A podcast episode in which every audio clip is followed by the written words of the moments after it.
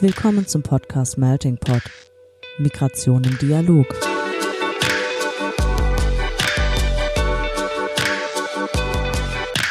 In diesem Podcast sprechen wir mit NachwuchswissenschaftlerInnen aus verschiedensten Fachgebieten, die zum Thema Migration forschen. Ein Einblick also in die Migrationsforschung über die Grenzen wissenschaftlicher Disziplinen hinweg. Organisiert wird der Podcast vom Nachwuchsnetzwerk des Interdisziplinären Zentrums für Integrations- und Migrationsforschung an der Universität Duisburg-Essen. Hallo und willkommen zu unserer zweiten Folge des Melting Pot. Wir freuen uns, dass ihr wieder uns gefunden habt und möchten uns vielleicht ganz kurz vorstellen. Wir sind das Incentem, und zwar das Nachwuchsnetzwerk des Incentem. Wir sind das interdisziplinäre Zentrum für Integrations- und Migrationsforschung und freuen uns, heute unsere erste Folge mit einem Gast da zu haben. Und äh, ich darf dich begrüßen, Anja. Hallo, Hallo Anja. Dank. Ich freue mich sehr, dass ich heute bei euch bin. Ja, wir freuen uns auch. Und ähm, moderieren dürfen heute die Andrea und ich. Hallo. Janet. Und ähm, ihr kennt euch ja bereits, Andrea, irgendwoher, ne? Ihr habt euch schon mal getroffen. Genau. Hallo Anja, schön, dass du da bist. Ja, genau. Ich glaube, wir haben uns das erste Mal in Eichstätt auf der Konferenz des Netzwerk Fluchtforschung kennengelernt. Ich glaube, das war 2018, richtig? Ja, ich glaube auch. Ich glaube, das war im Oktober 2018 äh, in einem Panel zu Co-Konstruktion von Sozialpolitik äh, im Fluchtkontext, wenn ich das richtig in Erinnerung genau, habe. Genau, das ist so unser Überschneidungspunkt. Ja, und seither haben wir uns dann, sind wir uns irgendwie schon öfter über den Weg gelaufen und jetzt hast du den Weg zu uns in den Podcast gefunden. Ja, ja, ich bedanke mich nochmal für die Einladung. Ja, wir freuen uns auch sehr, dass du den Weg zu uns gefunden hast, vor allem als unser erster Gast. Das ist ja auch eine für uns auch äh, ganz besondere Situation. Und deswegen wollen wir dich auch ein bisschen kennenlernen. Und zwar ähm, würden wir gerne ein paar Sachen von dir erfahren und stellen dir jetzt einige Entweder-Oder-Fragen, wofür du dich dann entscheidest. Äh, und du darfst dir auch gerne kurz erläutern, warum du dich für dasjenige entscheidest, was du wählst. Und ich stelle dir einfach mal die erste Frage. Und zwar, ähm, würdest du Ketchup bevorzugen oder isst du deine Pommes lieber mit Mayo? Also auf alle Fälle lieber mit Ketchup. Ähm, Mayo mag ich einfach gar nicht. Ich finde schon die Farbe von Mayo absolut unattraktiv. Also das schmierige Weiß würde ich nie im Leben über meine leckeren Pommes drüber geben. Das war eindeutig, ja. Dann geht's weiter zu Urlaub und Reisen. Rucksack oder Koffer? Äh, lieber mit dem Rucksack, äh, weil ich gerne wandere. Und ja, dabei ist es schwierig, seinen Rollkoffer über die Berge hinter sich herzuziehen. Ja, das klingt logisch. Ja, cool. Und du äh, wohnst und äh, promovierst ja in Straßburg. Und da dachten wir uns, ja, da sind die Berge gar nicht so weit. Und deswegen, vielleicht hast du ein Hobby und äh, deswegen die Frage, Ski oder Snowboard? Ah, also in den Vogesen äh, gibt es jetzt mhm. leider klimawandelbedingt äh, schon die letzten zwei Jahre kaum noch Schnee. Mhm. Ähm, deswegen muss man auch im Winter wandern. Ähm, tatsächlich fahre ich aber weder besonders gern Ski noch Snowboard. Okay, Wandern ist auch schön. Okay, und dann kommt jetzt die Frage zur Forschungspragmatik und zwar Anja, Quali oder Quanti? Auf alle Fälle natürlich Quali. Okay, das ähm, kommt dann vielleicht auch schon in Zusammenhang mit deiner Forschung. Vielleicht magst du ja einfach mal ein bisschen erzählen, zu was du so forschst. Ja, ähm, also in meiner Dis geht es darum, dass ich ausgehend von den Lebenserzählungen von geflüchteten Menschen, daher auch die ganz klare Verortung äh, im, im Quali-Bereich, äh, analysieren möchte, welche Erfahrungen die Menschen machen äh, in Deutschland und in Frankreich. Vor allem äh, im Hinblick auf die ja sogenannte Ankunfts- und Integrationspolitik, ähm, dabei geht es mir darum, ein bisschen einen Perspektivwechsel herbeizuführen, weil in den Ankunftsgesellschaften reden wir immer ständig um ja über über die Ankunft, über die Integration. Äh, aber dabei kommt oft die Perspektive der geflüchteten Menschen selbst äh, zu kurz. Hm. Und deswegen finde ich es ja besonders interessant, von ihren Erzählungen, von ihren Narrationen ausgehend ähm, zu analysieren, ähm, ja, wie, wie sie in Deutschland und Frankreich angekommen sind und welche Auswirkungen da bestimmte politische Maßnahmen äh, auf ihre Lebensverläufe haben. Das heißt, du hast da auch so einen Ländervergleich drin? Ja, genau. Also die deutsch-französische Dimension, die ist ganz zentral. Äh, die begründet sich dadurch, dass de facto, obwohl wir ja auch schon seit Jahren eigentlich über die Europäisierung der Migrations- und Asylpolitik diskutieren, äh, de facto der Nationalstaat äh, immer noch eigentlich die Hauptinstanz ist, äh, die die Ankunft von Geflüchteten regelt. Ähm, und da sind in Deutschland und Frankreich äh, historisch bedingt recht unterschiedliche Systeme entstanden, ähm, wie mit den Asylsuchenden umgegangen wird. Also während in Deutschland ja schon ganz lange äh, die Asylsuchenden auf die Bundesländer verteilt werden hm. ähm, und zwangsuntergebracht werden, in Anführungszeichen, während dem Asylverfahren, ähm, ist es in Frankreich so, dass die Geflüchteten auch während des Asylverfahrens relativ Bewegungsfreiraum haben, ähm, aber dass es als Kehrtseite der Medaille sozusagen äh, große Probleme gibt bei der Unterbringung die nicht staatlich verpflichtend ist, sondern ein staatliches Angebot, äh, das aber nicht in ausreichender Kapazität zur Verfügung steht. Äh, was dabei zur Folge hat zum Beispiel, dass ein, ein Gutteil der Asylsuchenden in Frankreich äh, lange Erfahrungen der Obdachlosigkeit macht äh, nach mhm. ihrer Ankunft. Hm, das ist spannend. Und ähm, du, du meintest gerade, dass du die äh, aus der qualitativen Perspektive die Lebensverläufe der Geflüchteten betrachtest. Wie genau gehst du da methodisch vor? Was ist deine Methode, mit der du arbeitest? Genau, also ich arbeite mit biografischen Interviews. Die bilden wirklich das Herzstück äh, meiner DIS. Ähm, und ja, hierfür habe ich mich sowohl in Straßburg äh, auf französischer Seite und auch in Stuttgart auf deutscher Seite ähm, ja mit ungefähr je 30 Geflüchteten unterhalten und äh, sie im Interview gebeten, mir von ihren Ankunftserfahrungen in Deutschland und Frankreich zu erzählen, ähm, aber auch immer wieder eben mit, mit Rückblicken äh, auf vergangene biografische Erfahrungen, die auch äh, die Ankunftserfahrungen wesentlich mitprägen und ähm, von diesen Narrationen ausgehend dann äh, suche ich sozusagen nach Spuren der Politik äh, in diesen Lebensverläufen. Wow, 60 Interviews mhm. oder 60 InterviewpartnerInnen, das klingt viel. Ja, ich, ich mache ja auch Gespräche mit Geflüchteten und mir wird ja auch immer wieder die Frage gestellt, ähm, wie ist denn der Kontakt entstanden? Erstens und zweitens, wie gehst du denn dann vor? Also zum Beispiel, welche, welche Sprache wendest du in den Interviews an? Hm. Ja, äh, das war ja eine, eine der wesentlichen Herausforderungen natürlich zu, hm. zu Beginn äh, meiner Dis. Wie, wie komme ich an die geflüchteten Menschen ran? Weil laufen ja nicht irgendwie mit einem Schild irgendwie um den Hals über die Straße, wo drauf steht, ja, Flüchtling. Ähm, Deswegen habe ich erst versucht, den Weg ein bisschen über die Institutionen zu gehen. Ähm, ich habe nämlich so als ähm, Einblick in die Kontextsituationen in Deutschland und Frankreich auch eine Reihe an Interviews geführt mit äh, ja, Akteurinnen, die um die geflüchteten Menschen mhm. arbeiten, wie zum Beispiel Sozialarbeiterinnen. Ähm, und habe dann die am Ende des Gesprächs immer angefragt, ob sie, ob sie mir nicht Kontakte vermitteln könnten. Ähm, das hat sich dann de facto als kein besonders geeigneter Zugang erwiesen, ähm, weil ich oft den Eindruck hatte, dass die geflüchteten Menschen, die ja da zum Teil auch noch in sehr prekären juristischen und aufenthaltsrechtlichen Situationen sind, mhm.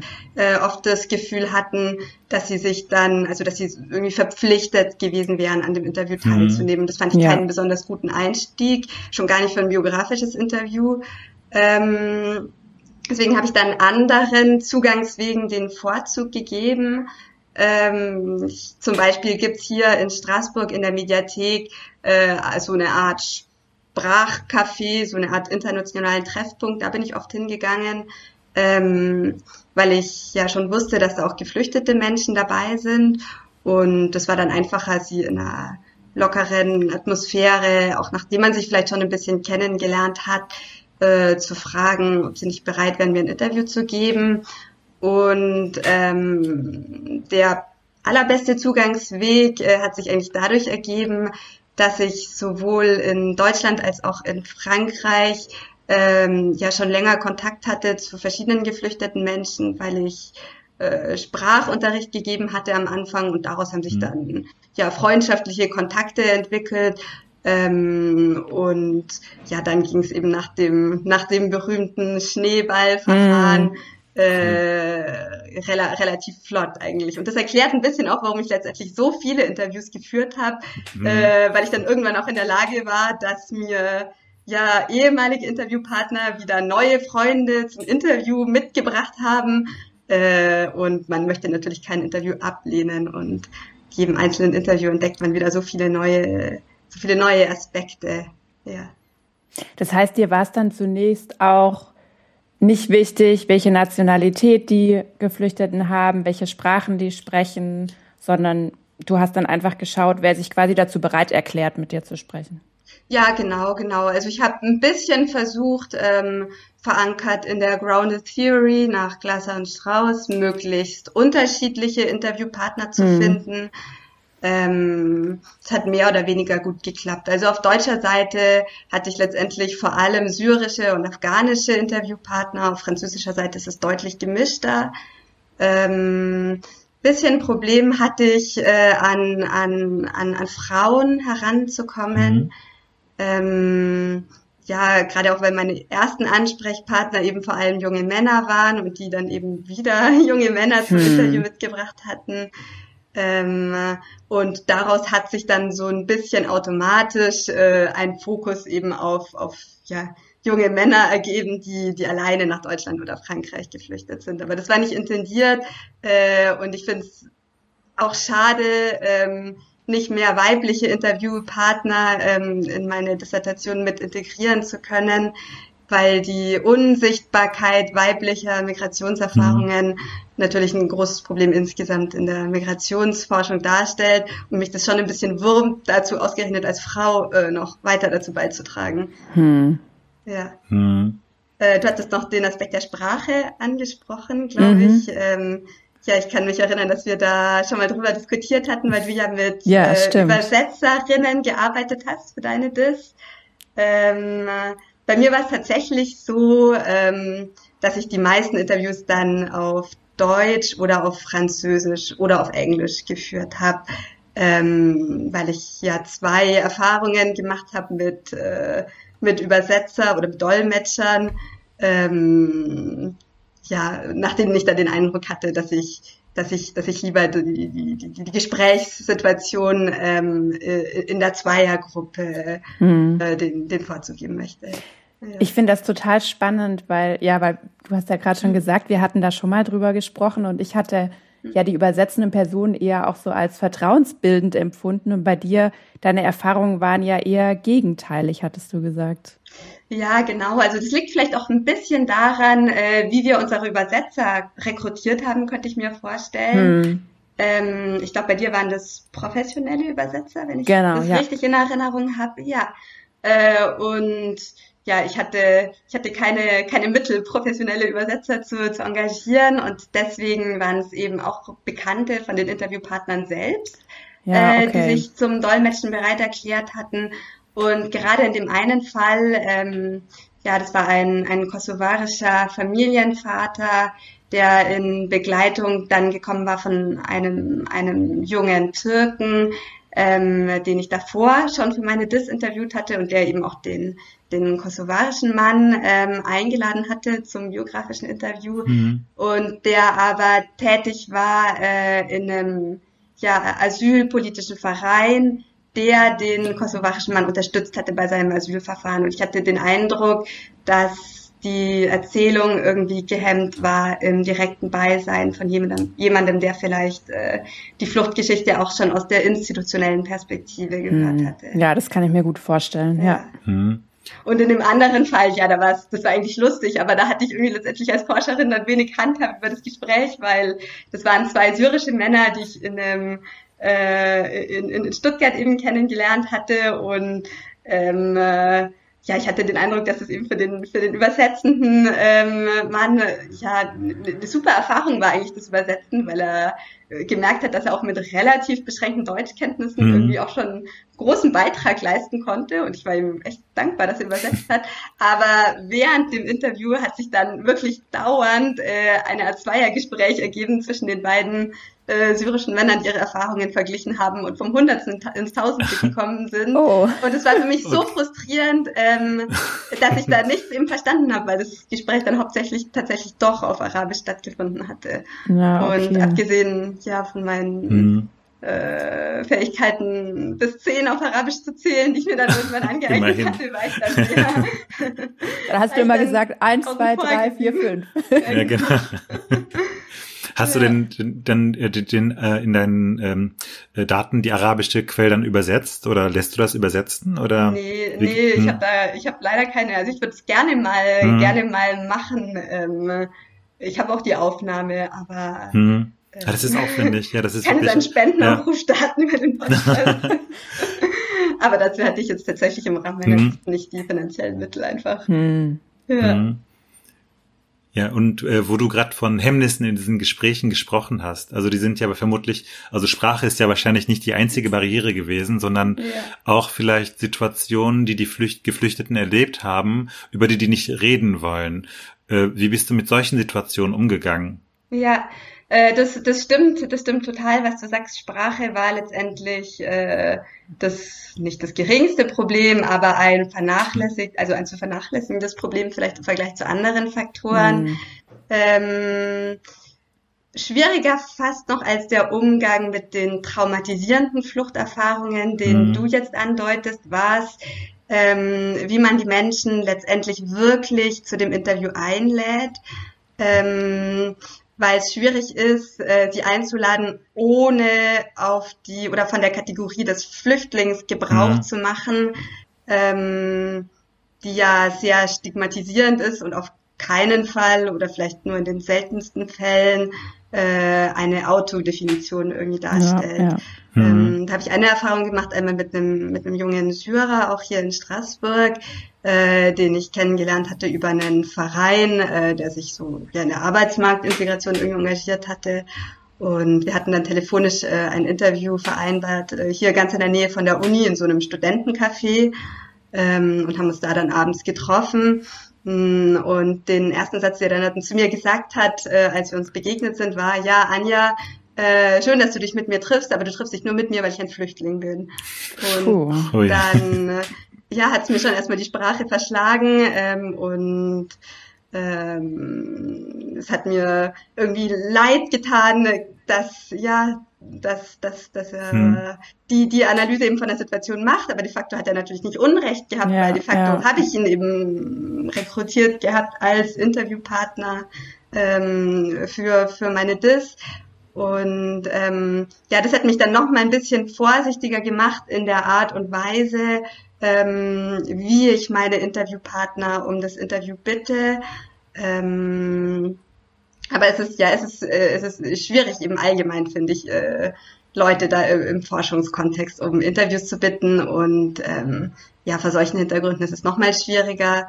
Das mhm. Gespräch dann mit dem mit dem jungen Syrer, mit dem Mohammed heißt er, ähm, also sein anonymisierter Name ist Mohammed, ja. äh, ähm, hat sich dann noch eigentlich zum Positiven entwickelt, weil davon, also daraus hat sich dann eine recht lange Diskussion eben entsponnen ähm, zu Fluchterfahrungen und zur Bezeichnung von Fluchterfahrungen ähm, mhm. und zur Thematisierung im öffentlichen Raum. Ähm, aber aber ich glaube, ich habe vielleicht noch mal ein Stück mehr Sensibilität vielleicht entwickelt im, im ja, Umgang mit Kategorisierungen. Ja. Hm. hm. Ich finde ich finde diese Erfahrung auch interessant. Also als Wissenschaftler, gerade wenn man Feldforschung macht oder Interviews führt, macht man ja oft diese Erfahrung, dass man als Agent der Institution oder sowas angesehen wird und so ein bisschen in so einen Bereich eindringt, wo dann die Leute natürlich ähm, ja, Ressentiments vielleicht haben einem gegenüber. Also diese Sensibilität, die man dann entwickelt, finde ich ganz wichtig und ja. finde ich auch interessant, dass du diese Erfahrung dann gemacht hast. Ja. Hm. Also da habe ich unterschiedliche Erfahrungen jetzt gemacht. Ich glaube nicht, dass ich, ähm, also klar, tendenziell stimmt's, was du sagst. Man wird als Forscherin, als Vertreterin der Uni äh, mhm. erstmal den Institutionen zugeordnet und es ist natürlich problematisch. Ähm, für Gesprächskontexte, äh, gerade eben mit geflüchteten Menschen, die den Institutionen schon viel äh, von sich erzählen mussten und auch auf eine bestimmte Weise erzählen mussten. Ähm, und aber wieder andererseits äh, hatte ich auch die Erfahrung gerade mit Geflüchteten, die selbst studiert hatten äh, in ihren Herkunftsländern, äh, dass sie ja, dass sie es auch schön fanden, irgendwie an einem Forschungsprojekt hm, teilzunehmen cool. und äh, das Interview vielleicht aus einer anderen Perspektive dann sehen konnten. Hm. Ja. Ja, was mich jetzt noch interessieren würde, wenn wir so, wir haben jetzt ein bisschen über die Forschungspragmatik oder über die Umsetzung gesprochen, aber natürlich bin ich auch sehr neugierig darauf, ob du denn schon irgendwie was zu deinen Ergebnissen sagen kannst. Also hast du denn bisher schon was rausgefunden, vielleicht auch so im deutsch-französischen Vergleich? Da bin ich jetzt neugierig. Ja, also gerade denke ich für den deutsch-französischen Vergleich äh, ist es wichtig, dass man ihn, oder hat das empirische Material gezeigt, ähm, dass es wichtig ist, ihn nicht äh, überzustrapazieren. Mhm. Ähm, also tatsächlich lassen sich Erfahrungen von geflüchteten Menschen in Deutschland und Frankreich zu manchen Momenten in ihren Lebensverläufen gut aus der deutsch-französischen Perspektive erklären. Ähm, für andere Erfahrungen oder andere Momente in den Lebensverläufen muss man aber zusätzliche Erklärungsfaktoren mobilisieren. Ähm, vielleicht für beide, für beide Entdeckungen ein Beispiel, ein ganz konkretes. Ähm, also gerade Momente, die sehr stark von den Institutionen geprägt werden, wie die Ankunft, ähm, haben schon deut also ganz deutliche deutsch-französische Spuren ergeben. Also in Frankreich ist es tendenziell so, dass auch äh, dadurch, dass, dass der Zugang zum Institut, zum Asylverfahren ähm, sehr schwierig ist äh, und der erste Kontakt mit den Institutionen sehr spät kommt, äh, oft so, dass Geflüchtete noch vor dem Asylverfahren ähm, Erfahrungen machen des Umherirrens, ähm, die eigentlich von der Fluchtlogik geprägt sind, also von der Angst vor der Polizei, ähm, vom sich verlieren und irgendwie stecken bleiben in den Camps, äh, die sich ja immer wieder neu konstituieren, äh, in Paris oder auch in Calais. Ähm, was heißt denn dann sehr lang? Was kann ich mir da für einen Zeitraum vorstellen? Das können, das können äh, Tage sein, aber in manchen Fällen noch mehrere Monate. Hm. Oh, okay. Ja. Und dann ist es eben auch so, dass man wirklich diese Ankunftserfahrung ja als Moment der Flucht irgendwie interpretieren kann, hm. weil hm. den Menschen zu dem Zeitpunkt vielleicht auch noch gar nicht klar ist, ob sie eigentlich in Frankreich bleiben oder nicht und sich diese erste hm. Erfahrung dann in Frankreich wirklich ja in der Kontinuität mit vorherigen Fluchterfahrungen durch Italien, davor vielleicht durch Libyen äh, sehen lassen. Und äh, in Deutschland ähm, ist es tendenziell so, dass die Geflüchteten ja sehr, sehr schnell äh, als Asylbewerber kategorisiert werden und dann aber auch sehr schnell eben in dieses Umverteilungs- und äh, Unterbringungssystem hereinkommen, äh, das man vielleicht ein bisschen vergleichen kann oder ja, mir ist auch anhand der Narrationen der Geflüchteten irgendwie so ein bisschen der Vergleich gekommen mit so einem Verteilungscenter irgendwie bei der bei der Post. Also die Leute werden umhergeschickt in, in ganz Deutschland, ähm, was die Migrationsstrategien äh, teilweise auch völlig zerschlägt äh, und mhm und äh, vielleicht auch äh, Integrationsmöglichkeiten, wenn man so ausdrücken will, äh, verhindert, wenn jemand dann eben ganz alleine irgendwo landet und nicht bei einem Onkel, der ihn hätte unterstützen können. Ja, und ja. diese institutionellen Unterschiede, die, die spiegeln sich wirklich auch sprachlich in den Interviews wieder. Ähm, also die Geflüchteten auf deutscher Seite verwenden sehr viele Passivkonstruktionen ähm, mhm. in Bezug auf die Ankunftsnarration. Sie sagen, ich wurde geschickt, man hat mich von X nach Y geschickt, aus dem, aus dem Erstaufnahmelager X äh, wurde ich dann wieder zum zu der Gemeinschaftsunterkunft ah. Y geschickt. Und auf französischer Seite ist es tatsächlich so, dass die Geflüchteten eher ja fast in so einem Überlebensmodus irgendwie noch waren am Anfang. So, und dann, dann musste ich das und das mhm. suchen und dann musste ich schauen, dass ich äh, den und den finde, damit ich irgendwie da und dahin kann. Ähm, das fand ich interessant, eben, dass ja zu bestimmten Momenten die deutsch-französische Perspektive äh, doch wirklich Sinn gemacht hat. Ähm, übergreifend aber kann man feststellen, dass sowohl in Deutschland als auch in Frankreich ähm, einfach die Dissonanzen zwischen den biografischen Erfahrungen auf der einen Seite und den institutionellen Logiken auf der anderen Seite ähm, dazu führen, dass ja ganz unterschiedliche Momente in den Ankunftsverläufen als, als wichtig gesehen werden. Mhm. Ja. Kannst du da Beispiele geben, welche Momente in der Ankunft, äh, in der Ankunftszeit äh, für die in der französischen und in der deutschen Seite als relevant gesehen werden, im Gegensatz zu der institutionellen Perspektive? Also ich kann zum Beispiel äh, das Beispiel ausführen von einem Syrer, den ich in Stuttgart kennengelernt habe, von Slam, äh, der hat erzählt, dass das Erste, was er machen wollte, als er in Deutschland angekommen ist, ähm, ein, äh, ein, eine Jobsuche war im, im Bereich der Heizungstechnik, ähm, weil das eben der Beruf war, den er mhm. auch in mhm. Syrien ausgeübt hat. Und dann mhm. hat aber das Jobcenter zu ihm gesagt, nein, der erste Schritt hier ist, dass du erstmal Deutsch lernen musst. Und dann äh, war er jetzt eben mhm. quasi fertig mit seinem Integrationskurs ähm, und lebt aber jetzt schon seit zwei Jahren äh, mindestens, eher zweieinhalb oder so, in einer Gemeinschaftsunterkunft, ähm, also auf diesen 4,5 Quadratmetern, die da eben mhm. in Stuttgart zu dem Zeitpunkt noch vorgesehen waren, hat eben gesagt, und jetzt, also muss er, jetzt muss er eine Wohnung finden, weil der wohnt da mit seiner ganzen Familie und der wird noch irre, wenn er weiter eben auf diesem engen Raum da leben muss. Und äh, hat gesagt, also bevor er jetzt keine Wohnung hat, kann er auf keinen Fall arbeiten. Und das Jobcenter aber zum Beispiel hat wiederum gesagt, ja jetzt, jetzt bist du, aber dann jetzt sollst du. Mhm. Okay. Jetzt, jetzt mm. musst du arbeiten. Ah, ähm, okay. ähm, und solche Dissonanzen äh, sind sind schade letztendlich, weil ja, weil sie die die die Ankunftsverläufe eigentlich stören und vielleicht auch aus integrationspolitischer Perspektive sogar tendenziell eher negative Auswirkungen haben. Es dreht sich ja auch scheinbar sehr viel um die Selbstbestimmung und die eigene Handlungsfähigkeit, die ja scheinbar in Frankreich anders gegeben ist als in Deutschland.